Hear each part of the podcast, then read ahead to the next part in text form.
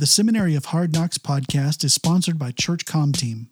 Whether you're starting from scratch or you're trying to grow, Church Comm Team can help you with your communications at your church. Go to churchcomteam.com and request a free consultation today. We feel like that the biblical model in church is everybody comes together and creates an experience that is unique and better because of everybody's participation there. Church online is not a, a Hebrews 10 issue, it's a Mark 16 issue where Jesus says, Go into all the world and, and preach the good news. A big part of how we define success moving forward is to recognize that the people online have value and they are truly members of our congregation. Culture everywhere within society has adapted, yet we, the church, are still stuck in this 2020 and is it even really working? So, hey, why are we going back to that again? I think organizations and churches that have the ability to dream and haven't been able to actually execute, like this is where you have the chance to fail forward. So, welcome to the Seminary of Hard Knocks.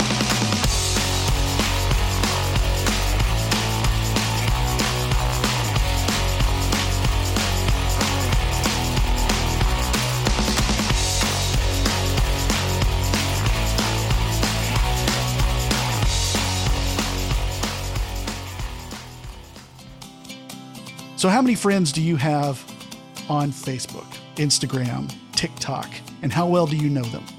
That's a common joke that people make to disparage the idea that online relationships are real. I know I have about 3,000 people I'm connected to on Facebook, and some of them I do know because I'm pretty uh, pretty particular about who I friend on Facebook. But on Instagram, I kind of let anybody in, Twitter, anybody, and so there's a lot of people I don't really know that follow me.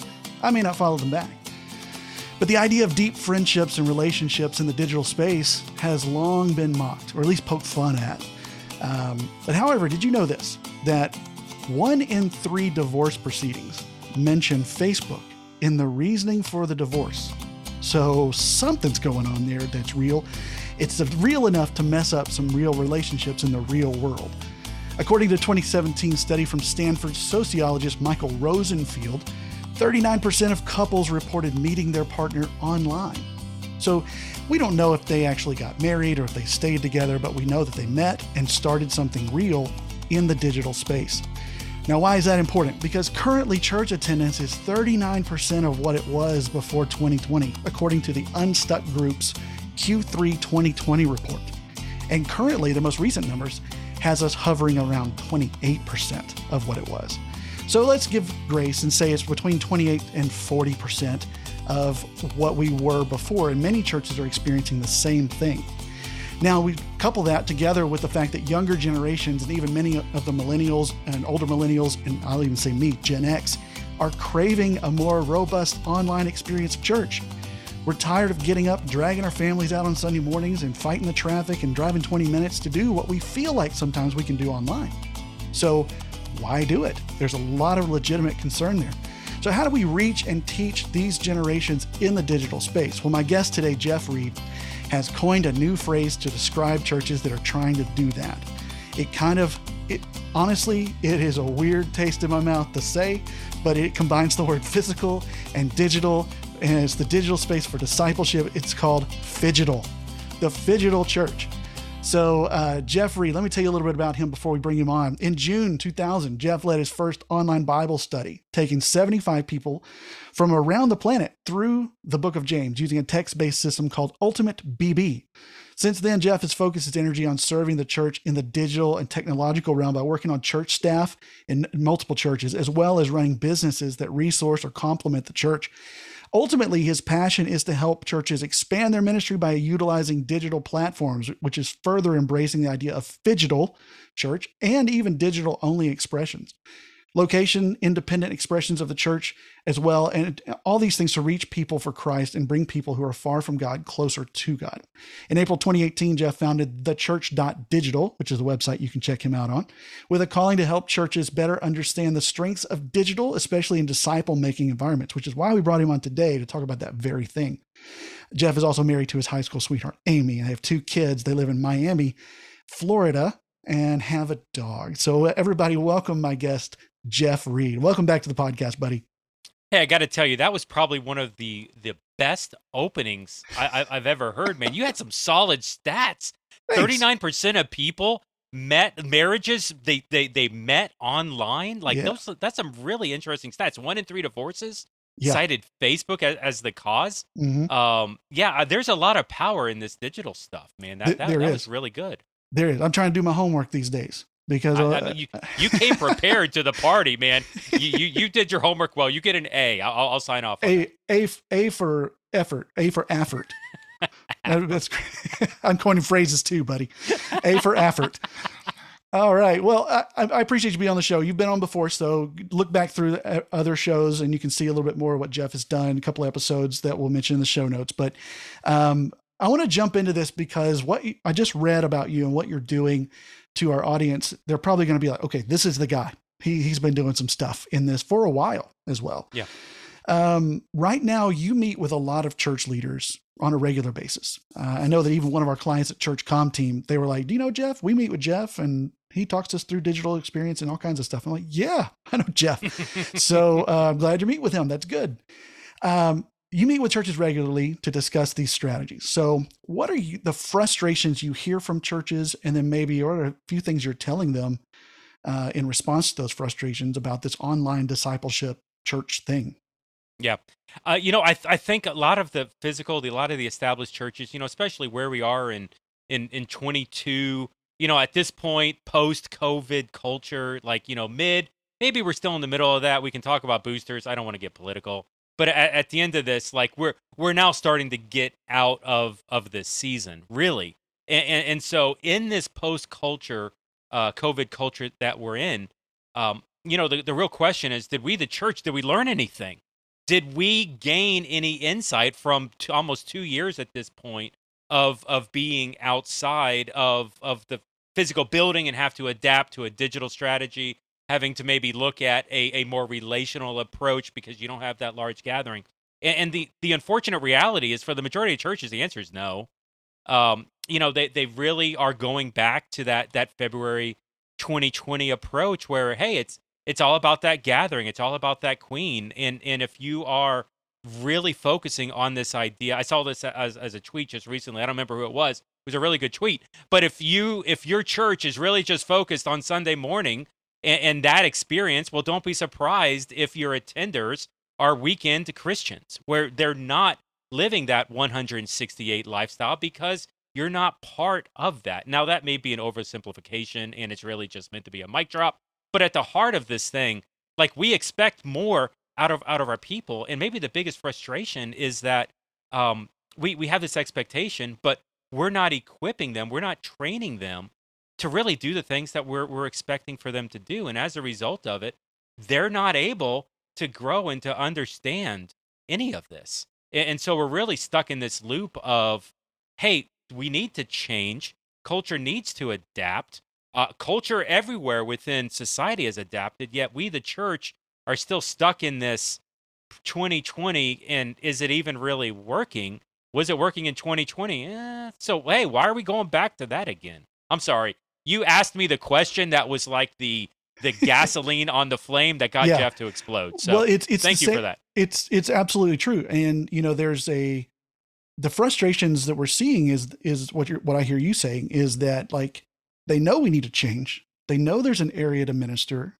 They know there's something there, but maybe they lack manpower or just ideas on what to do or the money to fund the tools and things you need. You know, there's just a lot of barriers to um, the online space, and you know, I think a big part of it is the you know the aging pastor with that's com- becoming more and more disconnected from current technology, and there's many that are trying to keep up. And it's just as I get older, Jeff, man, it's hard for me. I'm I'm struggling to keep up with some things. Like I got inter- introduced to Discord the other day, and it's amazing, but I have no idea what I'm looking at. It's like I'm trying to like TikTok, same thing. I'm looking at TikTok and going, how do I make a video? You know, which is like the dumbest thing in the world. So um, I I feel that frustration with technology, and I think there's a lot of that as well. And you know, we'll, we'll get into kind of some some of those solutions, but uh, it's led people to to scoff at the idea of online. You know, the the discipleship online, like that's not real. That's not a real thing. So what needs to really shift in the church's thinking in your opinion, to to see disciple digital discipleship as an actual Yeah. valid strategy? What do we need to change about how we think about that? Well, uh, Seth, let's let's talk about you for a second. All right, so you just confessed two things on, on your podcast, and, and first off, I want to give you credit. Like, I mean that that that this was a really interesting thing for you to say. Hey, look, I just I, I'm- a digital guy. I've been in church for a while, and I just got connected to Discord. Mhm. Discord is probably one of the largest platforms with age 30 and under. Millions upon millions of people utilize that platform on a regular basis. The majority of our churches have no idea what it is because it's not aimed at their target. Well, it is, but they're not ready to acknowledge that the video gamer is a people group. And so, Yeah. um, understanding what Discord is, TikTok. Hey, you know what, man? Listen, I'm 44. I, Jeff Reed, I'm 44. TikTok, I, TikTok makes no sense to me, but I, I'm seeing, you know, Mhm. I'm seeing reels. I'm seeing, you know, whatever, The whatever Facebook calls it. I, I'm seeing what's happening, and I'm seeing these these numbers blow up as the algorithms are working on it. And, and so something's happening in my life. Yeah. I, Jeff Reed, at 44, I, I have two options, and I would say for Pastor who's listening to this, you got two options. You can figure out how to use TikTok. And, and, and so the answer is, yeah, okay. I need to understand and I need to learn the TikTok culture myself so that I can advise and lead my church in that season. Or option number two, you need to find somebody in your church that understands TikTok. And, and instead of you being the one that's designing the strategy, listen, Pastor, you're a preacher. You have seminary background. The, the odds the odds that you're going to understand TikTok culture are, are, are few and far between. And, and so rather than trying to control the situation where, hey, I have to understand, I have to justify how we're using each of these platforms, which, by the way, makes you an incredible lid. You're a ceiling in that situation. Mhm. I'm going to release control. Now, there is someone in my church who really understands TikTok. Pastor, what you need to do is not control that person. You need to release that person. What you need to do is make sure you trust him or her Mhm. spiritually. Is she discipled? Does she understand what it is to be on mission in TikTok? Or like you would trust somebody to be on mission in Paraguay, in Belize, in uh, Ukraine, wherever you would send, digital is the same approach. And so the answer is not do I control the situation? In fact, no, you can't. You can't control somebody who's a missionary in Paraguay, but it's not about controlling that situation. It's releasing that control. And that's the problem. Right. Is is that we are so as a culture, as a church culture, as a church leadership culture, we're so used to controlling these environments and, and that's the lid. Hey, Yeah. I don't know that I knew what TikTok was 2 years ago. I'll tell you this, there's something else coming out because as much as I see 30, 40, 50 year olds now invading TikTok, Mhm. I know the the the the the teeny boppers and the tweens and everybody else is going to be running to something else. yeah, And, and when that happens, Pastor, is it your time to learn something else? Technology's moving so fast. We haven't even said the word metaverse yet. Yeah, We're moving so, fast. fast. Like you can't keep up, Mhm. and nor should you. Let go of trying to control this. Let's get back to the place of of equipping people to go on mission rather than us being the singular force that justifies whether that mission is valid or not. Yeah, it's kind of a surfer's approach. You don't really control the wave. You have to figure out where it is and and position yourself in there so you can ride it and be cool. Uh, Seth, I'm going to steal that. That's You love that? It's the surfer approach. It's the I'll give you credit approach. the first couple times, and then it's somebody and then it's yours. That- no, it's that's cool. That's cool. That's awesome. Surfer Uh, approach. I like that. Well, in, in our thinking too, do we need to shift our thinking about that person on staff, whether volunteer or staff, who's running our social media digital spaces?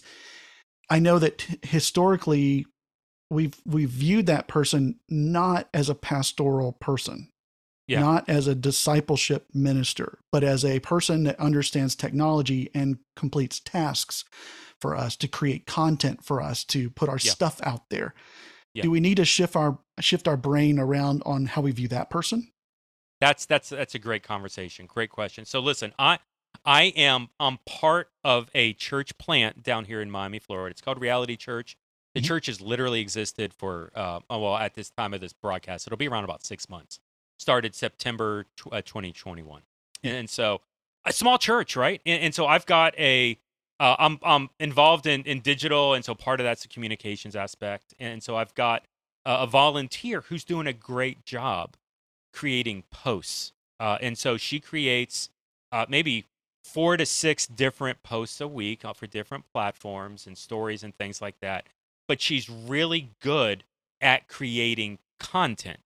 And, and so some of the challenge that, that I've had with her is, hey, we need to move beyond social media as content and start to look at social media, start to look at digital, not as a communication tool, but as a mission field.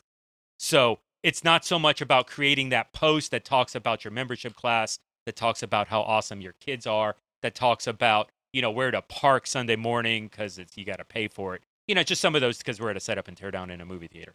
So it's not about those details, but it's more about, you know, hey, listen, if if you were let's Paraguay once again, let's just dig into it. If you're going to be on mission in Paraguay, and so you're a missionary, you're moving to Paraguay. I had this conversation yesterday with somebody. What's the first thing you do when, when you get to Paraguay? Seth, what would you do? You you are a missionary who's now going to be in Paraguay. I don't even know what the language is. What what do you do? Well, before I even get there, I'd want to know about the country. I'd want to know about the people. I'd study the language. I would try mm-hmm. to learn the language. I would find out like what things do I normally say that I should not say. Um, you know, I had a pastor that I worked for go to Australia and say something in in a series that to us sounds like it's uh, it's messed up, but uh, it, which is another euphemism. I won't say it because we have Australian listeners, but uh, uh, but they said something was quote messed up. Um, you know, sounds like a man named Jack, but uh, down there that's the same as the F word up. F wow. Up. And, and he said it right on the stage. Nobody knew it, and so I'd want to avoid stuff like that. Yeah. I'd want to avoid that in my ministry and just how I'm talking to people. Vocabulary is super important. Uh, but yeah, I'd learn that. I'd learn the culture. So you're you're and what you're talking about is contextualization, where you've got to understand yes. what the environment is. That's crucial. So understanding the context of it, and then once you understand the contextualization and you get there, now you're you're putting action behind all that. The first thing you're doing is meeting people, building relationships, and, and through that pointing to Christ. And, and so as we approach digital, I mean that that's part of of what I would say discipleship is disciple making is is first off starting to engage people relationally in social media is is a crucial spot. Facebook yeah. groups, my gosh, I, I could do a search right now. I did this in the past. Uh, there are tens of thousands of Facebook groups right now that ha- when I do a search for Facebook groups and I use the phrase Miami because I live in Miami, tens of thousands of options pop up everything from you know artists that that sit on the beach to dog walkers here in in Palmetto Bay where I live to fishermen who are down in the Keys. Like there are all sorts of Facebook groups that that for for my church, hey, what would it look like for you to be a missionary starting to connect with people through these through the mission field? And, and through that, listen, we can point to the physical church of of reality church we can point towards a digital expression of, of church and even start to disciple people digitally. If I've got somebody in the Keys that doesn't want to drive the two and a half hours up to this church, I can still do ministry with them in the Keys in digital space. I can still disciple them in digital space. Right. And, and you, you hit on something there. I want, uh, let's go ahead and jump into this because what discipleship is in general is super important as we look at it for the digital space because we've been doing discipleship in per, in person or let's just say we think we have and we we have been trying to disciple in person and a lot of people have different ideas of what that means. So let's talk about a biblical view of discipleship. In let's say the past 20 years what do you feel like the church has gotten right about that? And maybe what's it got wrong too but what yeah. just in the sense of discipleship what has the church really gotten right about it and what's wrong about it? And you know let's see how do we apply that to digital? Love love that. You know a lot of what we look at right now what does discipleship look like? And this is interesting. Like right now if i were to ask 10 pastors what does discipleship mean at your church? Chances are those 10 pastors would give me 12 different answers back. Yeah. Like there, there's not a lot of clarity around the word. Actually it's what you were talking about phygital earlier. It's why we created the word phygital because phygital doesn't exist and we can define it yeah better and mm-hmm. so discipleship's one of those words that it just it means all sorts of, of things. Um, at, at the heart of this, what discipleship means in the church today has become more of a knowledge based scenario. I am going to take a class, I'm going to join a group. In that group, we are going to go through material. And, the heart of all of that is knowledge. I am gaining knowledge about who God is who Jesus is, you know, what sin is. And and, and through that knowledge, I am becoming a smarter, more um uh more wise Christian because I am uh, consuming scripture in, in that process. Now, the challenge with discipleship is at the core of what discipleship is, at the core of what, if you look at the the Acts 2 church and even how Jesus did his ministry, um, even John 6 is a great example of this. Jesus was not about the knowledge piece as much as the obedience, as the action. Okay, you have that. What are you doing with it? And this is where the church really, in, in recent years, has gotten stuck because we've got thousands of people, millions of people are listen, attendance may be down. You listed some stats that may be better, it may be worse, but it's not what it was pre COVID. But that's still the best resource we have because those people know people. Those people, uh, the people who are in our pews, know people who need Jesus. Or they can have conversations with people who need Jesus. And, and rather than have them be a consumer, uh, Alan Hirsch once said, he's a, he's a church planning guy. I'd, I'd rather have 12 disciples than 1,200 consumers. And actually, if you looked at, I reference John 6, this is an example of Christ where he was feeding the thousands. It was, you know, one of the, he was doing signs and wonders. He had a crowd following him because Jesus was doing practical things, um, meeting practical needs. Literally, he gave them dinner. Okay, the crowd goes to bed full. Jesus' disciples wake up early next morning, go somewhere else. Crowd wakes up and says in John 6, Hey, um, where uh, where's that guy with the food? We want brunch. And so they go to try to find Jesus. As as a result, Jesus doesn't keep doing signs and wonders. He's not trying to amass a bunch of people following him. He and he, he doesn't even start to like pass knowledge down. Uh, he says things like he starts saying action things. This may be a little squirrely. He says, "Eat my flesh and drink my blood." And even get to the point of the people freaked out. Even Yeah, to the point left. of some of them were like, "Yeah, are, are this is offensive to me. Do you understand what you're saying?" And they left. Yep. The core group that was left was the foundational group that upon which today's church was built. It was the start of the movement of, of Christianity. Acts 2 Church was born out of that, which precedes where we are today. Well, and I'll, I'll say that I'll say that in that same vein, what uh, some churches I've been a part of too, especially like you get in a mega church, there's almost an overcompensation of that where serving is the only form of discipleship. They, they Yep. have you park cars and they have you greet people at the door and they have you pass the plate and they have you in the media team. And that's the only form of real biblical discipleship that you'll see. And so there's that lack that creates that generation of very action oriented people without any knowledge. And where Yeah. you know, Proverbs says that zeal without knowledge is folly. And so Yeah.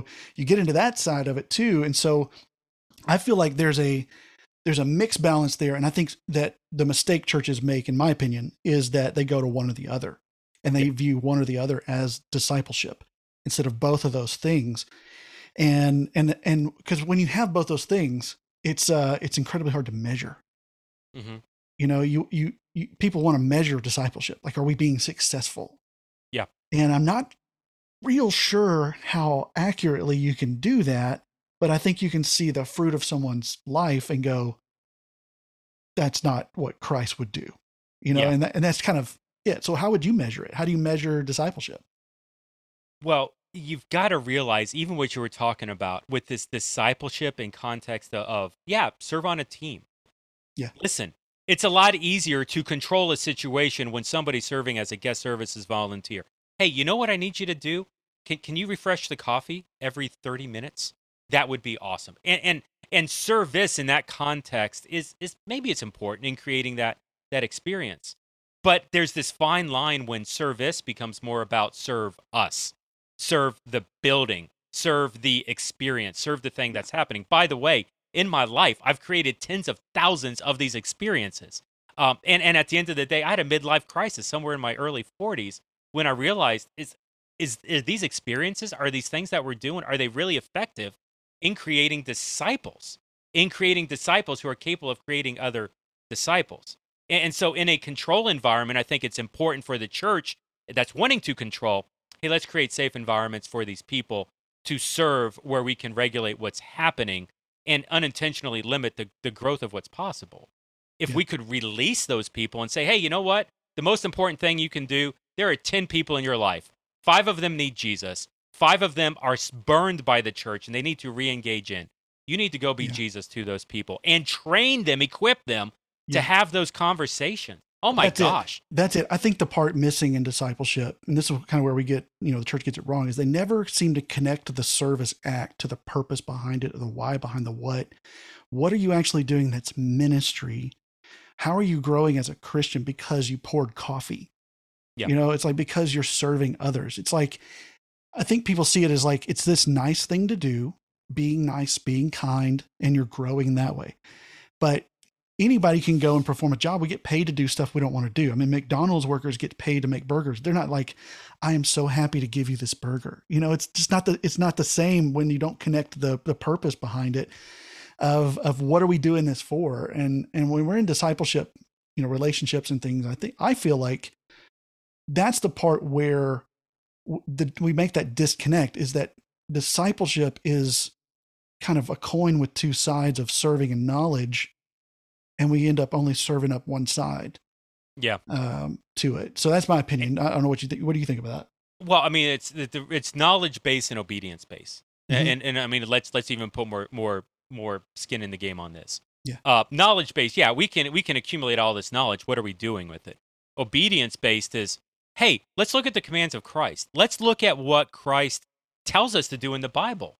Are are, are we doing that? Are we, you know, Matthew twenty eight? Are we going? No, are you going? Let's. The organization may or may not, and, and what their vision, but I, I, he wasn't saying it to you know the church of whatever he was saying it to individuals go and, and so what does that mean for us as christians are we going Yeah. are, are we doing this are we having those conversations are we caring about people or are we more concerned about you know i don't want to play the p- political card but are we more concerned about touting an agenda or or or standing up for vax or no vax or you know a lot of what church has been Yeah. recently honestly we're in need of a good PR situation we are in need of people to stand up and redefine because we, the Yeah. church, at least here in the West, we screwed things up.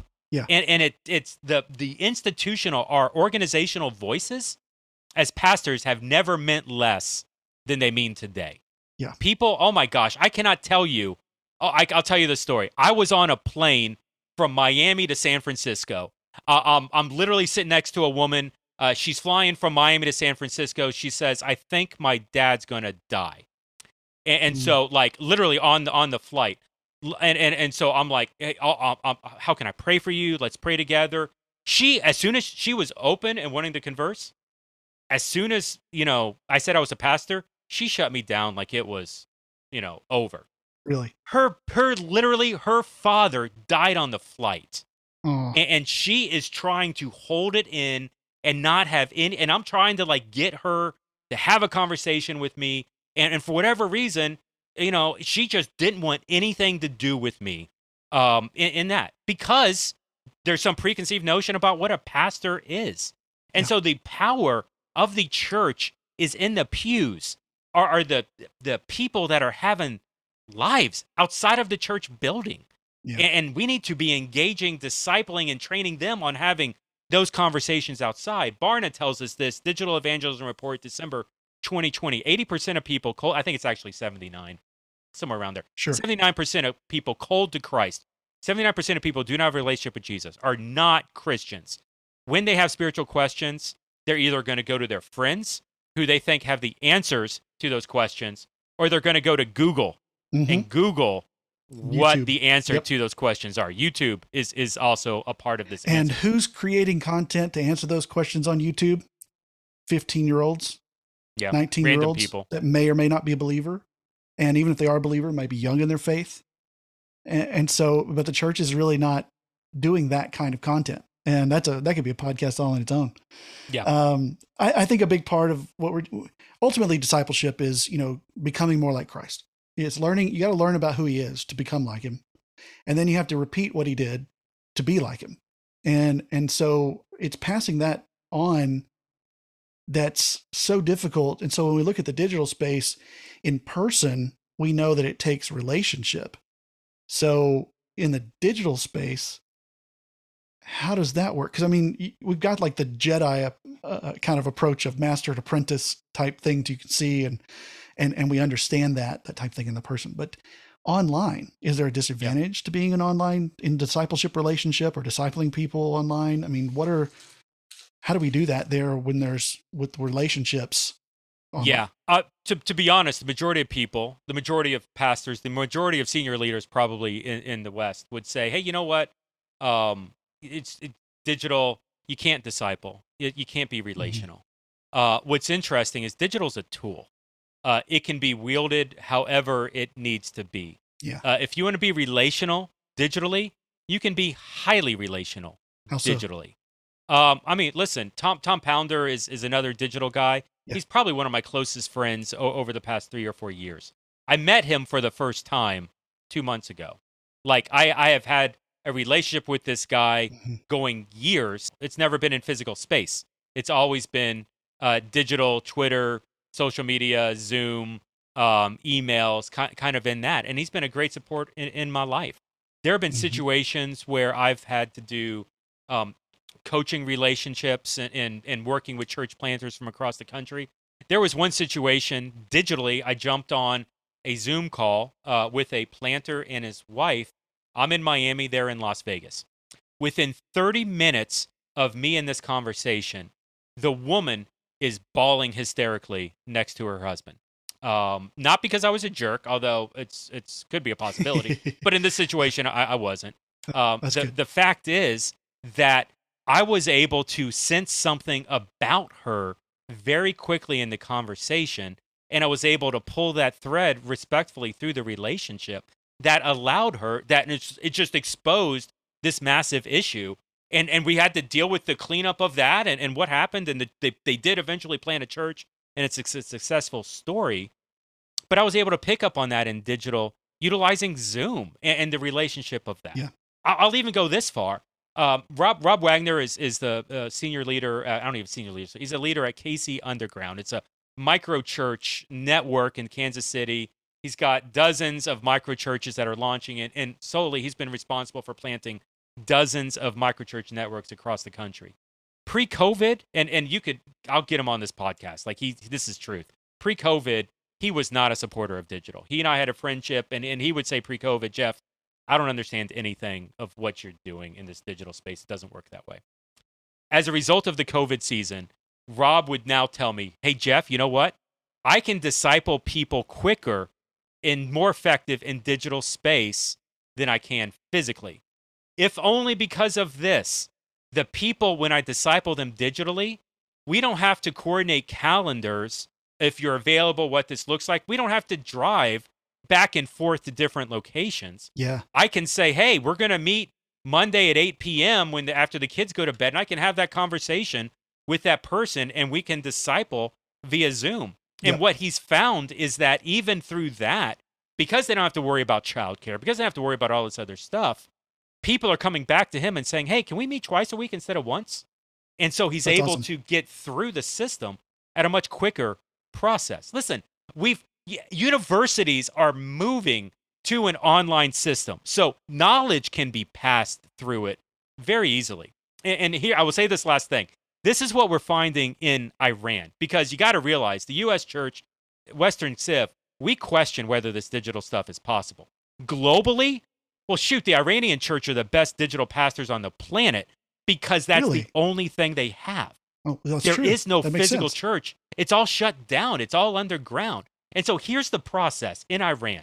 You broadcast the satellite service into a satellite broadcast into homes, either hitting on TVs or on devices.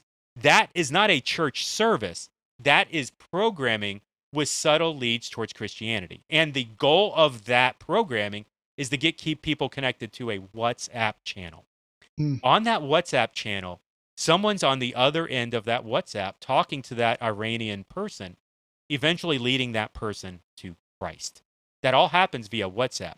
Now, when that person in that household accepts Christ, the church is now still discipling that person to lead the rest of the household to Christ. All this is done via WhatsApp. This is not done via physical. When the entire household accepts Christ, This is when the entire household meets the church for the first time to get baptized. That's awesome. Why wait that long? Because if the when they baptize people in Iran, that's when the government has the authority to kill you. Mm, So they baptize the household together. So the household is in this together, living the life under fear of what could eventually be, you know, Iranian Wow. mess. that's real persecution. WhatsApp is literally responsible for discipling people to the point that their government can kill them. And so to tell me that you can't do stuff via this technology, that God doesn't move via WhatsApp is a lie. it's already it's already happening. It's already happening. We just need to look at it and maybe even learn something from the, the Iranian church that's actually being progressive and making things happen in the world today. It's amazing what scarcity will do for your ministry strategy. And COVID showed us that. It's amazing like what having no options and having to get creative about reaching people will do to get people in a way and then suddenly we can't meet. And wow. And then we're seeing that that's already been kind of going on in other places of the world. And you hit on something too, like you're you can meet with somebody and, and do schedules. So let me introduce you guys if you don't know about Calendly or TidyCal or something like that to schedule appointments where you people can pick a place to meet with you that works in their schedule and then you can disciple via Zoom and it's just it's a super awesome tool um, to do that. But it actually you lead me into a, into our next question really well about uh, reaching people like all over the place, all over the world, because another part of discipleship is that passage or sharing of worldview is that you know you're going to cross cultures. And i know when you when you plant churches this is something you really have to consider. When you go overseas or in other states even you're moving from texas to new jersey to plant a church. You know you, you, it's a it's a different world in new jersey than it is here in dfw so um, as we're thinking about passing that worldview the contextualizing it all that good stuff um, how does how can you disciple someone well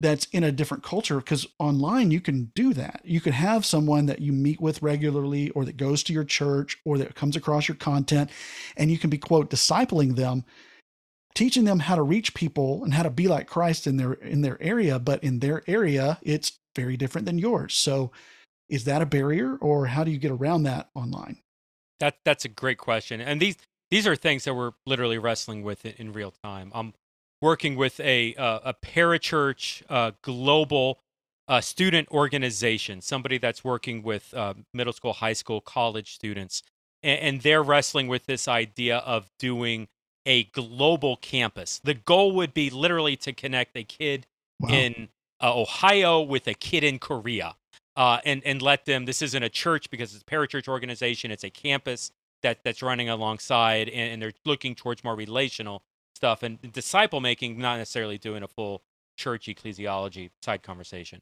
But but at the heart of this, it's it's being very open handed in some of these situations. The, the the core is: Are we teaching or are we training? And, and th- there's maybe a nuance here with the words, but I want to No, be that's good. be particular.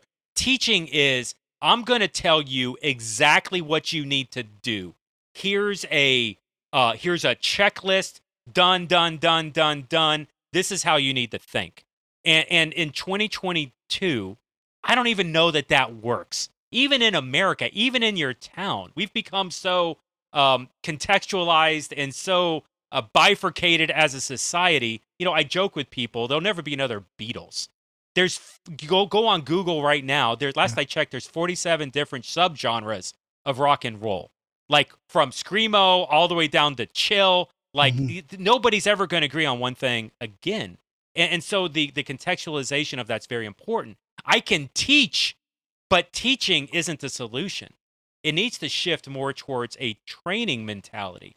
Training takes things into contextualization because at the end of it, it doesn't matter what I say, it matters what what the trainer is taking away from it. And, and so, really, to be effective, we've got to, as the church, we have to release some of that control and to say we're not always going to be about this way, and instead more of here are some ideas, here are some methods. Start to contextualize out of this. Getting back to our, our, our friend, the TikTok girl, listen, I can help you spiritually understand what Christianity is. I can train you on the verses to share your faith.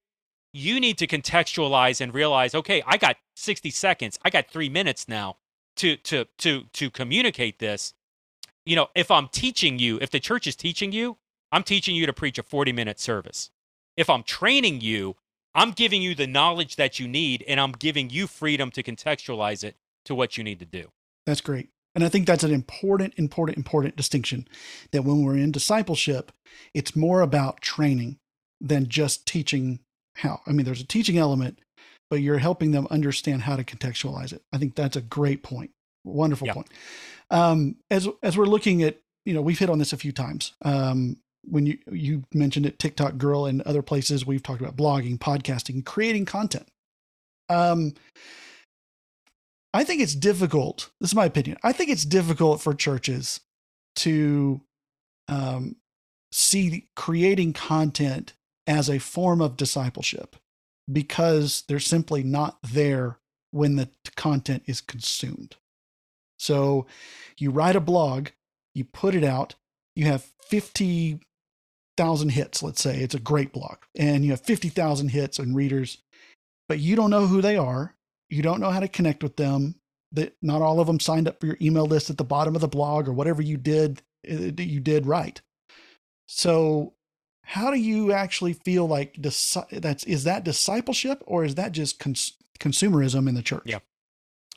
Um great question. Uh, there, there's a lot of this. There's a philosophy online to offline. We use this a lot in digital church. It came out of saddleback maybe a decade or so ago uh, the gospel that we hear in our online world, it has to influence our offline relationships. If what we're hearing online is not influencing offline, then then we're creating consumers. And, and so the fruits of the spirit for me, uh, if if I am a, a church attender in physical or digital space, love, joy, peace, patience, kindness, goodness, faithfulness, general self-control, that needs to be in both of my worlds, my physical and my digital world. If they don't match up, if they don't align, I'm consuming a product, but it, it's not real to me. And so the the challenge is with content is are you is that affecting people in their real life? Is probably step number 1, challenge number 1. Challenge number 2, does the church know it? And so, uh, you know, a, a sermon can be really impactful in my life, but if I if the church doesn't even know who I am, much less if it's if it's actually making an impact, it, it's not going to be the church is going to be discouraged thinking they're not making a difference not realizing that they are making a difference. They just don't know who I am. Yeah. And that's the question.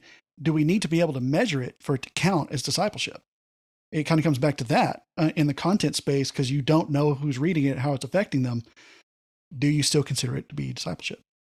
I, I would answer that question with this. I, I think that the church, I, I, think that individuals, I think we need to figure out how to get to one on one or one to small as quickly as possible uh, you know, I, I would, and even organizations like Churchome out in, in the Pacific Northwest in California.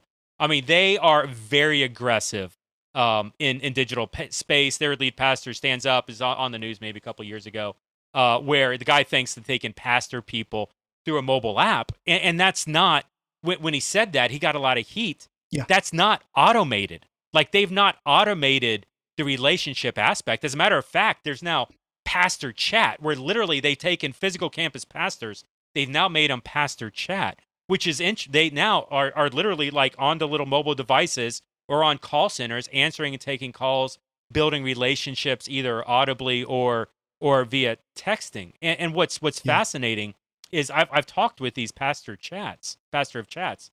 They're telling me that they're doing 70 to 90% more ministry digitally than they were ever able to do as a physical campus pastor.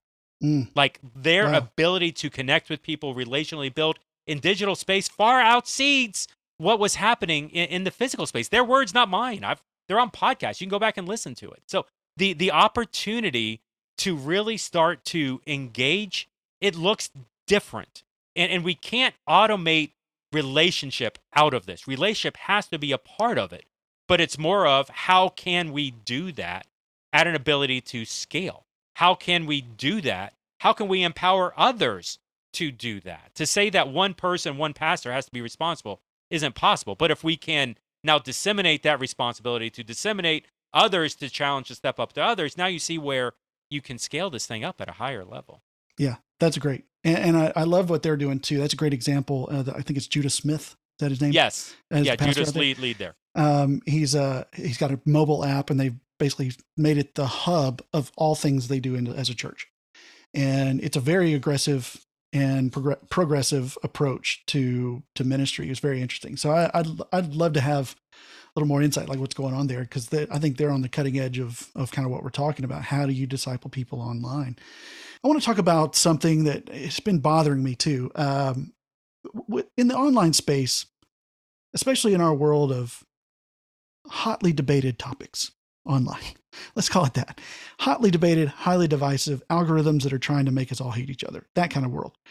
Um, it's really easy to post about something that you care about, gripe about something you care about, uh, even post inspiring things about something you care about.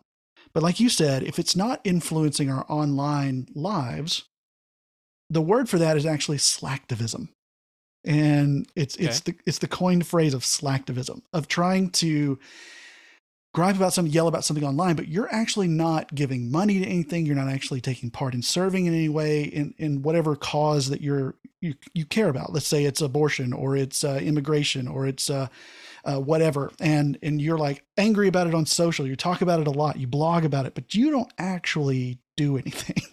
And it's the idea of slacktivism uh, signing petitions, et cetera, et cetera. Is there a danger here with online discipleship of having kind of that slacktivism side to it, where let's say you get into a relation, let's say you're discipling me. We've set up this like relationship. I'm going to meet with you once a month or once a week, whatever it is. We're going to get on Zoom. We're going to talk. There's no way for you to really know like what I'm doing. And I could come and meet with you, talk a big game, and go do nothing. Yeah. You know what I'm saying? And so how would you say as a as an online discipler discipler, we address that, uh, combat that? Because I know that's an issue. It's going to be there. So what do we do in the digital space to help curb that mentality? Because I think it's very prominent in not just young generations, but really all generations that are online.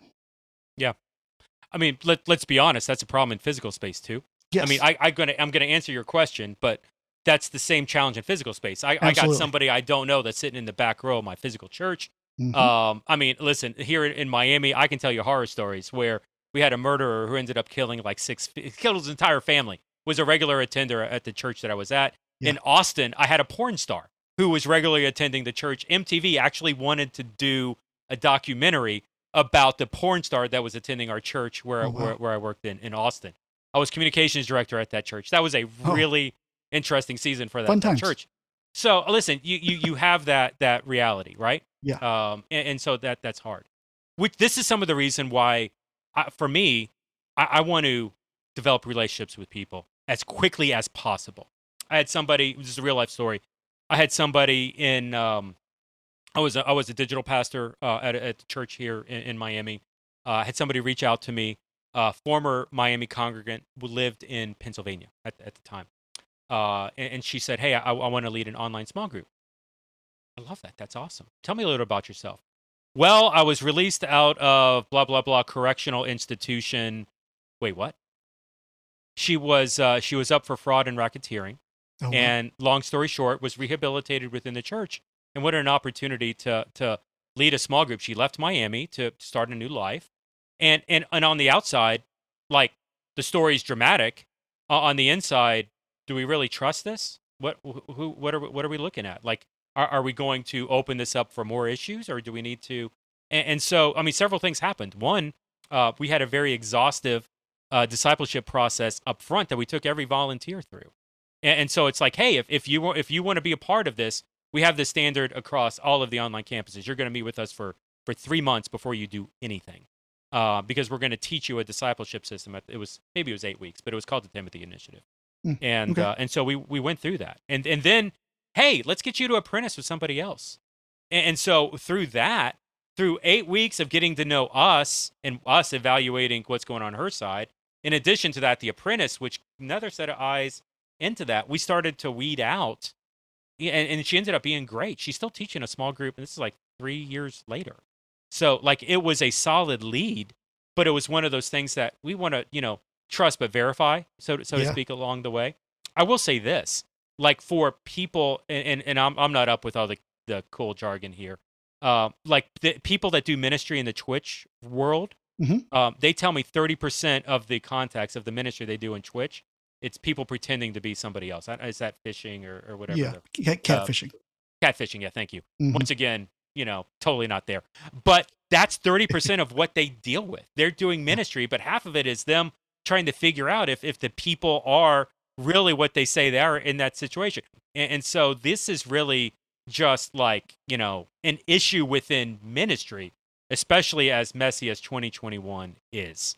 And, and so, it, honestly, this is part of the reason why people are jumping off the train, where, where we're seeing the, the great resignation you know, even start to affect some of our churches here in 21 and 22 and beyond. Yeah, and check out our previous podcast to learn more about that. Uh, Oh, cool. Great, great resignation.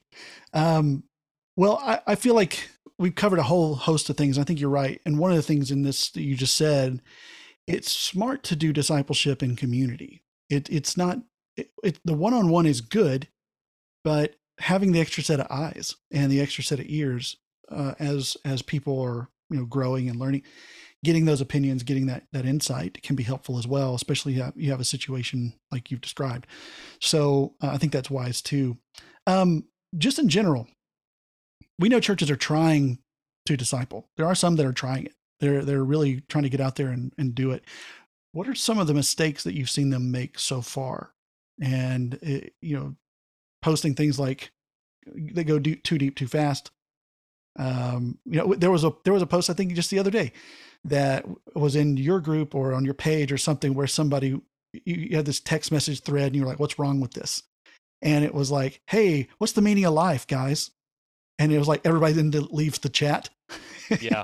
and I thought that was brilliant. Like, what are some of the things you see that churches are trying it but maybe making mistakes so that we can learn from that?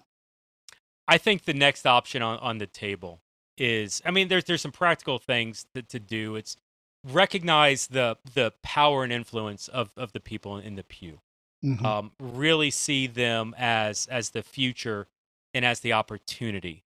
Um, organizations think they have far more influential capacity, and and you're right. Church, you may have like if you're a if you're a 500 person church today, you're probably because the the limited number of time people come, like a 500 person church on a Sunday is actually probably more like 1500 person influence. It's they just come at different seasons and different parts.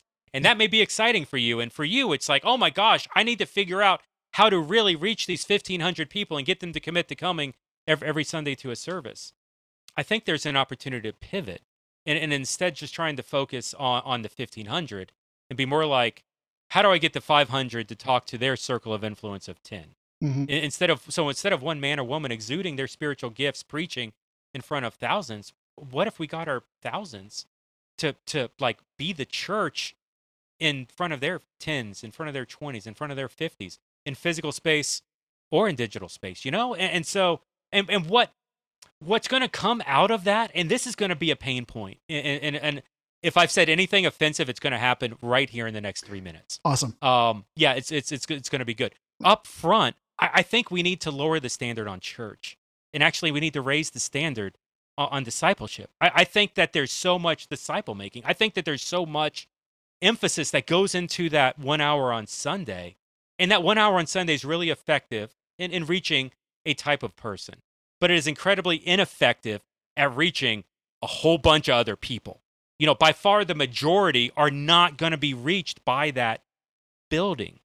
And, and so, if we could really figure out ways to release our people, to get them out of the building, and, and to do that, we, we need to look that church is may not be the standard of that one hour on Sunday. And, and I'm a guy who's created tens of thousands of those church services. It's not as effective as it is getting our people out there.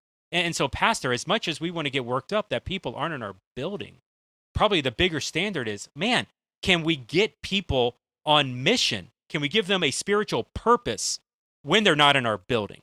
It's not about bringing people in as much as is equipping and training our people to go out, to be the church in, in unique places, to start to embrace different uh, ideas of what church can be, at different models, a, a micro, a workplace, a prison ministry, a, a social media campus, a campus that exists in virtual reality. Like we're seeing so much success in churches today across America that are being effective in recreating churches in different spaces that are reaching different people that the building never will. It's really not a matter of is this possible? It's a matter of is your church going to be brave enough to release control to others, disciple them to a place spiritually where they can be trusted and released in such a way that they can be effective in doing ministry where God's leading them to. Absolutely.